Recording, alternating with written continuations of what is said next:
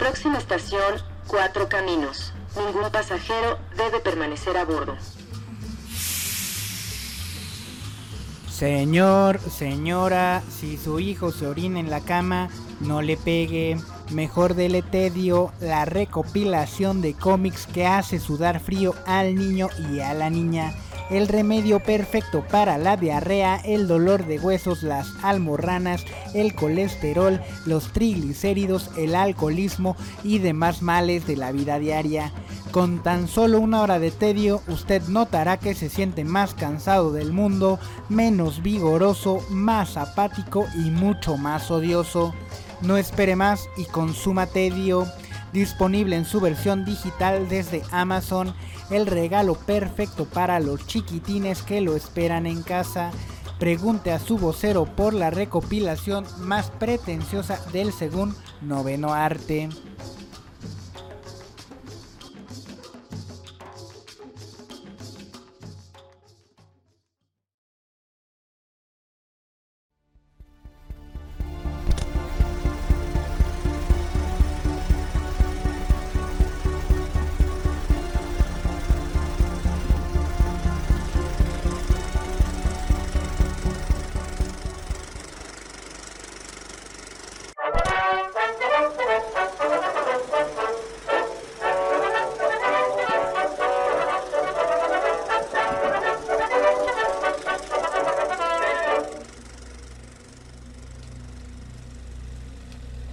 Bitácora del sargento primero George Whitman, 23 de diciembre de 1944, Bromwich, Inglaterra.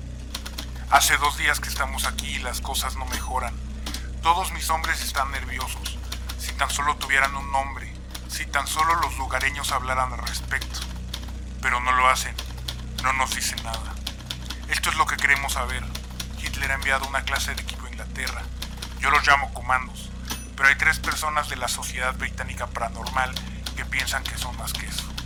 Creen que estos alemanes son un escuadrón fantasma, literalmente, que vinieron aquí a realizar alguna clase de hechizo o algo por el estilo. Invocar monstruos, revivir a los muertos. Sí, cómo no.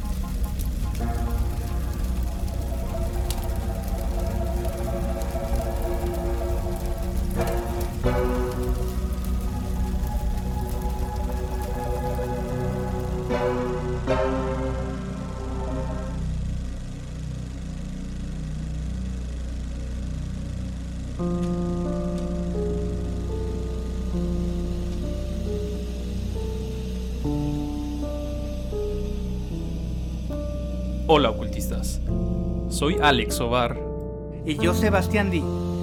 Sean bienvenidos a este nuevo análisis documental sobre la ópera prima de Mike Miñola, Hellboy. Seed of Destruction. Pónganse cómodos.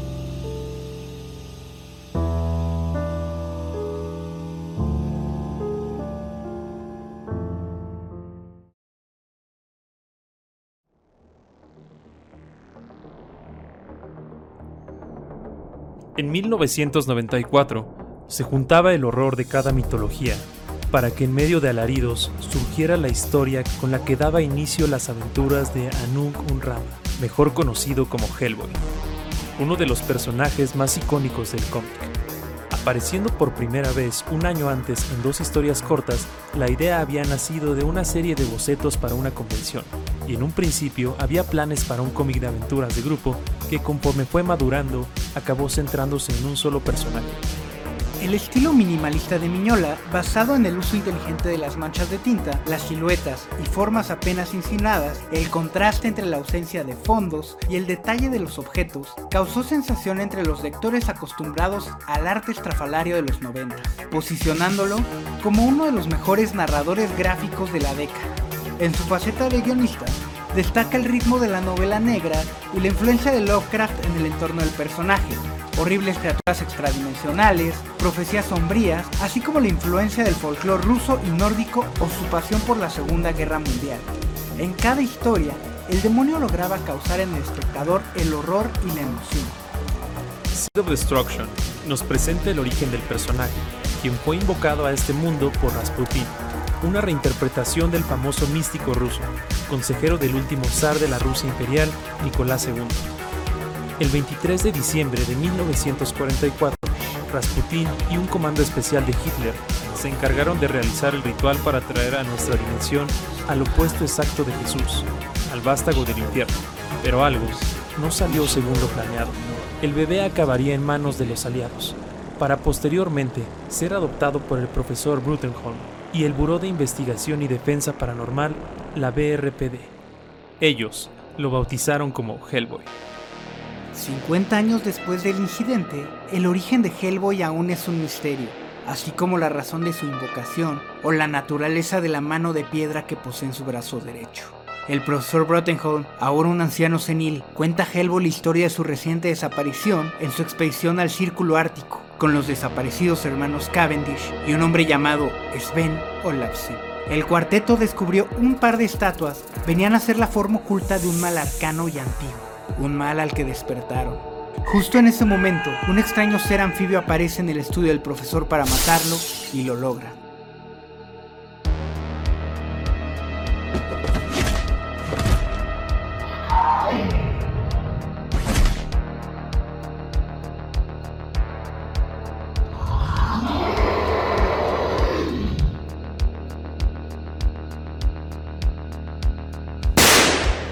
El profesor Brottenholm ha muerto y tras un duro combate, Hellboy decide ir al castillo familiar de los Cavendish a investigar el suceso donde un equipo formado por Liz Sherman, una extraña mujer con el don de poder crear y manipular el fuego, Abe Sapien, un misterioso hombre anfibio y nuestro detective de color rojo se encontrarán en un escenario controlado y manipulado por la oscuridad. Cabe destacar la capacidad de Miñola para crear su propio lenguaje en el cómic, incorporando elementos cinematográficos a su narrativa. La primera escena del cómic hace un eco muy curioso con la primera escena de la película Ciudadano Kane de Orson Welles. El acercamiento a un lúgubre castillo nos hace testigos de la muerte de Charles Foster Kane. Mike Miñola crea su propio espacio temporal, maneja su propio ritmo, presentándonos un perfecto híbrido entre texto e imagen. El resultado de esta combinación es una narración en la que las imágenes son tan significativas para el relato como las palabras que las acompañan. Miñola representa gráficamente a Hellboy como un demonio rojo que lleva a cabo acciones éticamente positivas, creando una narración que superpone dos planos de significado simétricamente opuestos. La imagen representa una situación negativa, mientras que la trama y las palabras representan su opuesto. Podemos encontrar ejemplos de esta estrategia prácticamente en todas las viñetas del cómic, pero algunas son especialmente claras, como la siguiente imagen en la que Hellboy alienta a su padre adoptivo, el profesor Brottenholm. Las páginas aprovechan los colores uniformes para contrastar la imagen de Hellboy, la cual está construida mediante una serie de símbolos tradicionalmente asociados a una imagen demoníaca. El color rojo, la cola, los cuernos, las pezuñas en lugar de pies, la asimetría de la figura, etc. El resultado de la estrategia narrativa de Hellboy es una estructura que puede ser vista como la superposición de dos planos de significado opuesto. El equipo llega a la mansión de los Cavendish, nos explican que por nueve generaciones los hombres de esta familia han realizado expediciones al Ártico y han fracasado en su búsqueda de un secreto antiguo que está registrado en un viejo pergamino. En el ambiente de la mansión se respira conspiración, el equipo se divide. Abe Sapien decide explorar las oscuras y corrompidas aguas que rodean el castillo, mientras que Liz y Hellboy hablan desde sus respectivas habitaciones, pero algo no anda bien. Hellboy corre para evitar que Liz sufra el mismo destino que su padre, pero ya es demasiado tarde. Liz ha desaparecido y el único testigo es el mayordomo de la mansión que resultó ser Sven Olafsen, miembro de la expedición que regresó como un monstruo sapo.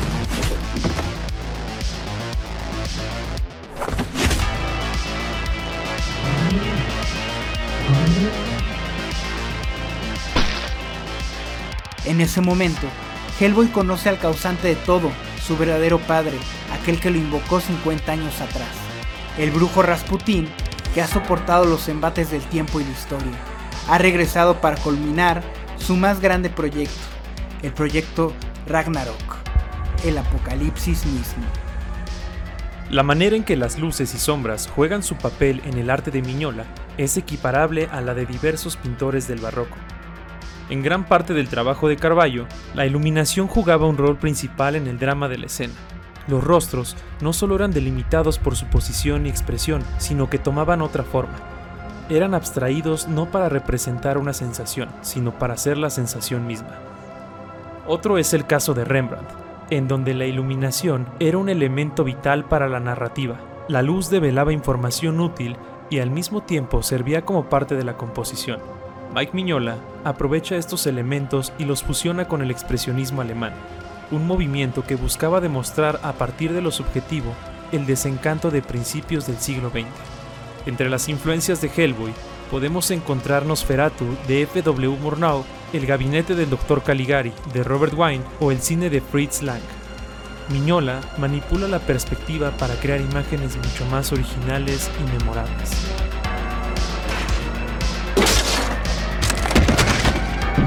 Hellboy ha caído en la fosa de la serpiente. Rasputín le revela su verdadera naturaleza. Hellboy es el hijo del demonio. Ha sido traído a la tierra para desatar el apocalipsis. Y su mano de piedra encierra el secreto para lograrlo. Ese es su propósito. Ese es su destino, el cual rechaza y elige seguir combatiendo el mal, justamente con los instrumentos que le fueron dados para lo contrario la mano y la fuerza.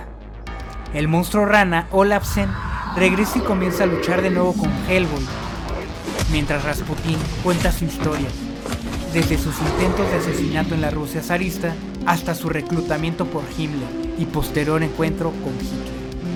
Los nazis creyeron que el proyecto Ragnarok había fracasado, pero lo que no sabían es que el mismo Hellboy era una parte fundamental del plan. Rasputin descansó todo ese tiempo para recopilar información y aliados. Tomó los cuerpos de los Cavendish para hacerlos sus esclavos y fortaleció a Sadhu Hem, la estatua criatura encontrada por Rottenholm y que ahora, junto con el poder de Lee Sherman, podrá traer de vuelta a las siete bestias encarceladas, seres que acosan el planeta esperando con ansias el momento de su liberación. Miñola reúne la maldad política, el terror ideológico y el que sin duda es el peor enemigo de la naturaleza humana, el miedo a lo desconocido, a lo que no se puede ver o tocar, o aún peor, a lo que no se puede ni siquiera imaginar. El cómic maneja esta atmósfera abstracta y los conceptos de terror cósmico de Lovecraft de manera muy sutil, mostrándonos a antiguos males arcanos y entidades cósmicas de la mano de los criminales nazis más infames de la historia. La invocación de los siete dragones ha comenzado. Rasputín recita el mismo hechizo que había usado hace 50 años en su intento de invocar a la criatura. Su poder atraviesa las barreras dimensionales y una vez más el horror cósmico tiene una conexión con la historia. Sin embargo, antes de completar el hechizo, un arpón atraviesa su pecho. Abe Bajo la posición de un vengativo Elihu Cavendish, el fundador de la familia, ha atravesado al temible brujo. Abe despierta del trance y se apresura para rescatar a Liz. La caverna colapsa, el poder de Liz es inmenso, el plan de Rasputin ha fallado y Hellboy como acto final confronta a Rasputin quien intenta chantajear al demonio, diciéndole que, si lo mata, nunca conocerá su verdadero propósito y Hellboy decide. Rompe el cráneo de Rasputin con su gigantesca mano derecha y sube corriendo las escaleras, perdiendo así la información acerca de qué y quién es. La mansión Cavendish colapsa y Hellboy ha sellado su destino al decidir luchar contra las fuerzas que le dieron la vida. Seed of Destruction intenta responder a una premisa. ¿Puede uno renunciar a aquello para lo que fue creado? Y es que gran parte de las aventuras del personaje se desenvuelven bajo esta clave, la lucha contra un destino que parece escrito. Hellboy es un demonio, y conforme nos vamos adentrando más a su historia, nos damos cuenta que desde niño decidió luchar contra su naturaleza, limando sus cuernos, forjando relaciones humanas y simplemente decidiendo. Hellboy decide. Decide porque en ello radica gran parte de la naturaleza del personaje y de la premisa de esta historia, la cuestión de si somos realmente para lo que fuimos creados o si podemos saltar nuestra propia naturaleza y elegir. Elegir es tomar decisiones. Elegir es matar opciones. Ese es el espacio en el que se desenvuelve Hellboy. Eso es lo que lo convierte en un héroe. Tomando la tragedia griega, la novela de traición medieval y el cuento de terror como fuente de inspiración, Mike Miñola nos presenta un caballero maldito, un personaje engendrado por intervención demoníaca que forja su propio destino, negando todo aquello que estaba escrito en él. Se podría decir que donde Edipo Rey fracasó, Hellboy logra salir avante, mostrando que aún en el mundo los seres humanos tenemos un poder increíble con el cual definimos nuestra vida a través de nuestras acciones. El poder de elegir. Elegir qué queremos cambiar y cómo queremos ser. La decisión implica asumir uno de los caminos posibles y otras opciones mueren. Pero a cambio, obtenemos la cosa más importante que podemos conseguir, aquello detrás del intelecto, del cuerpo y de los sueños. El oro que buscaban los alquimistas, el conocimiento de nuestro verdadero yo.